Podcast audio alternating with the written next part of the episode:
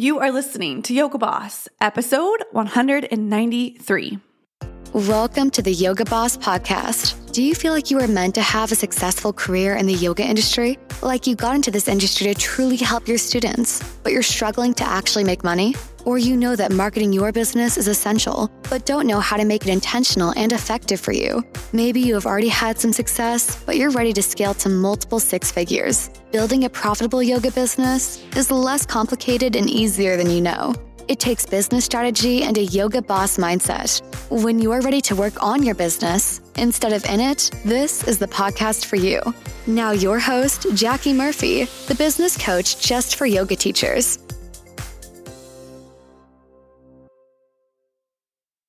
Hello, my friends. Welcome back to Yoga Boss. I am Jackie Murphy. I'm your business coach. I am the business coach for yoga teachers and studio owners, and I am so happy to be bringing you another episode all about the five essential parts of marketing. I know you guys are going to eat this one up anytime I post about marketing. You're like, I want that. I need that. So I know that you're going to love this podcast. Before we dive into the podcast, let me give you an update. What's happening over here? We are getting ready. We are working hard. We have a whole team working really hard to make sure that the course and membership is ready to go in just a few weeks. Are you ready? Are you going to be first in the door? Are you going to uh, be ready to go on day one? If you are that person who's like, I'm in, I know I want this, I've been waiting make sure that you're on the wait list so that you can be the first to know the details, the price, all the fun information. It's the yogabossgroup.com forward slash waitlist.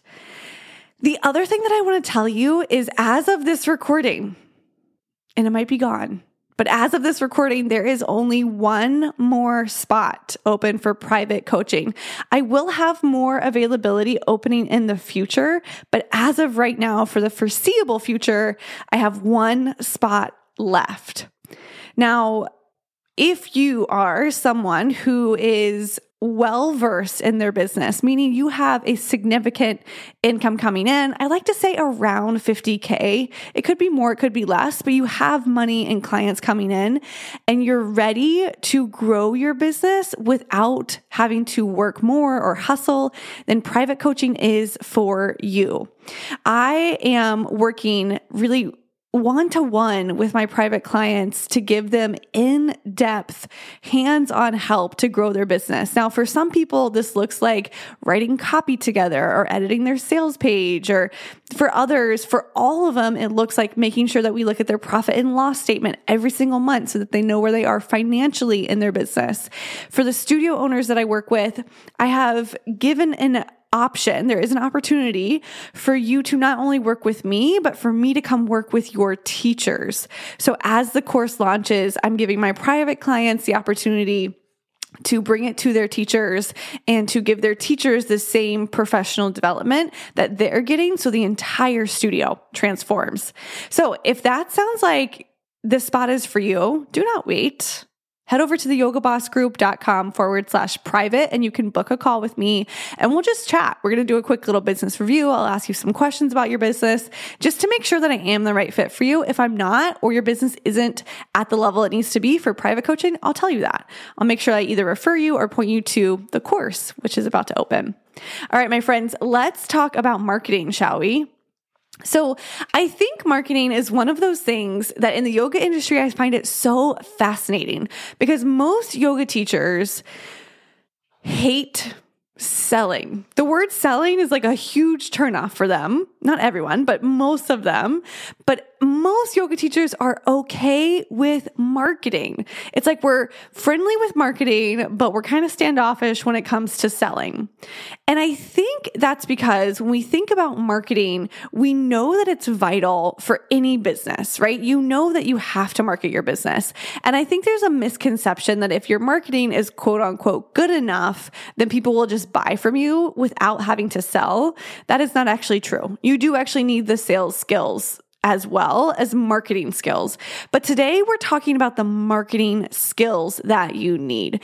The number one mistake that I see yoga teachers and studio owners fall into is thinking that marketing skills are just tactical actions to take. So, for example, a lot of the times I see yoga teachers get really excited about figuring out or learning exactly what to post on their Instagram stories in order to market their business. It's a very tactical thing like post this, use this color, say these words, use this poll. And none of that is bad information. It is helpful, but it's just a tactic that you can use. And when you think about building a long term sustainable business, tactics and those quick fixes aren't going to be the way that you get to like really proficiently understanding what marketing is and how it works in the long run of your business, right? Because Instagram is always changing and what you should use your story for today and how you should post on it will be different probably in three months. Y'all know that, right? Like the algorithm is always changing. The other mistake that I see yoga teachers and studio owners fall into is thinking that marketing is just sharing like logistical newsletter information. So, like, here's a list of our classes coming up this month, or here's a list of our classes tomorrow, or here's where I'm teaching yoga and you know, when you should come. I just actually worked with a client this past week and she was teaching bookstore yoga, which doesn't that sound amazing? Like, I love a good book and I love yoga. So, absolutely, let's put them together. And she was like, I put up flyers around town and I asked her, what did the flyers say and what was on them? And all the details so I could help her get more people at her class. And she said that they just said like cozy bookstore yoga, I can't remember exactly what she said they said, but it was something along the lines of like cozy bookstore yoga this Friday at 10 a.m. And so we worked together in our coaching call to really discover what was actually going to drive people there because logistics they're not the thing, my friends. People do not buy based on logistics. And if you're only using logistics to market your classes or to market your business or to market your offer, and you're not seeing a lot of uh, attendance or you're not seeing a lot of sales, that's probably a part of the reason why. So let's just recap the two mistakes that I see yoga teachers and studio owners get into. Number one, you're going after quick tactics. You're going after what exactly do I say? How do I post it? Give me a content calendar. This is not wrong or bad. It's just a part of what it takes to have a very solid marketing strategy, right? So the tactics aren't going to be the thing that get you a to a sustainable, profitable business, really proficiently understanding marketing. The second mistake that I see yoga teachers and studio owners make is just using their marketing to share the logistics of their classes, offer, etc. And this doesn't work because it just is not what compels someone to take action. So those are the two mistakes. If you've made those, you're like among all of us. you're in good company because we all have. I did. I love it because my Instagram hasn't changed since I was teaching when I first quit my full time job to what I'm doing now. And so if you scrolled all the way back, it would take you a long time. But if you scrolled all the way back, you would see a post. I literally put up a post that was like, better than morning coffee, like 5:30 a.m. yoga Monday, Wednesday, Friday. Like, okay, I tried, right? I was marketing, I was doing what I could, but it wasn't good marketing that was actually going to be effective. And I didn't know how to be intentional about it. So, this brings me to what I'm going to talk to you about today the five crucial steps to marketing your yoga business. This is what is included in the new course that is coming. So, when I sat down to create this new course, I really looked at all of the content that I'd ever created, the Yoga Boss group course, the purposeful platform thing that I did for my clients, and the Infinite 1K that I did. So, I looked at everything I'd ever created and I said, okay, what am I keeping? What it, am I not going to include in this next course and what needs to be added for this marketing module to really be comprehensive so that my clients can really get intentional and effective with their marketing. And what I came up with is the five steps the five key parts of marketing your yoga business. And every single one of these steps is a lesson inside of the course. Every single lesson teaches you a little something and then gives you some activity or action to take in your business. Plus, there's so much more in depth with this marketing module. I want to give you the outline of it today. The first step when it comes to effectively marketing your business is to build credibility. You have probably heard that in marketing, you market your business to build, know, like, and trust. But there's a phrase missing from that statement. People buy when they have know like and trust if credibility is present. If your students view you as a friend, you're going to get friend zoned. The way to not get friend zoned is to become the person that they view as a credible source to help solve their problem, as the expert, the yoga teacher that can help them. That's step number one. Step number two is to create awareness. And this is what I call awareness marketing. A lot of yoga teachers miss this aspect of marketing. And all it essentially is, is making sure that more humans in the world are aware that you have a business and that you exist. That's it. You just have to create bigger awareness in the world that you have a business and you have something that can help them.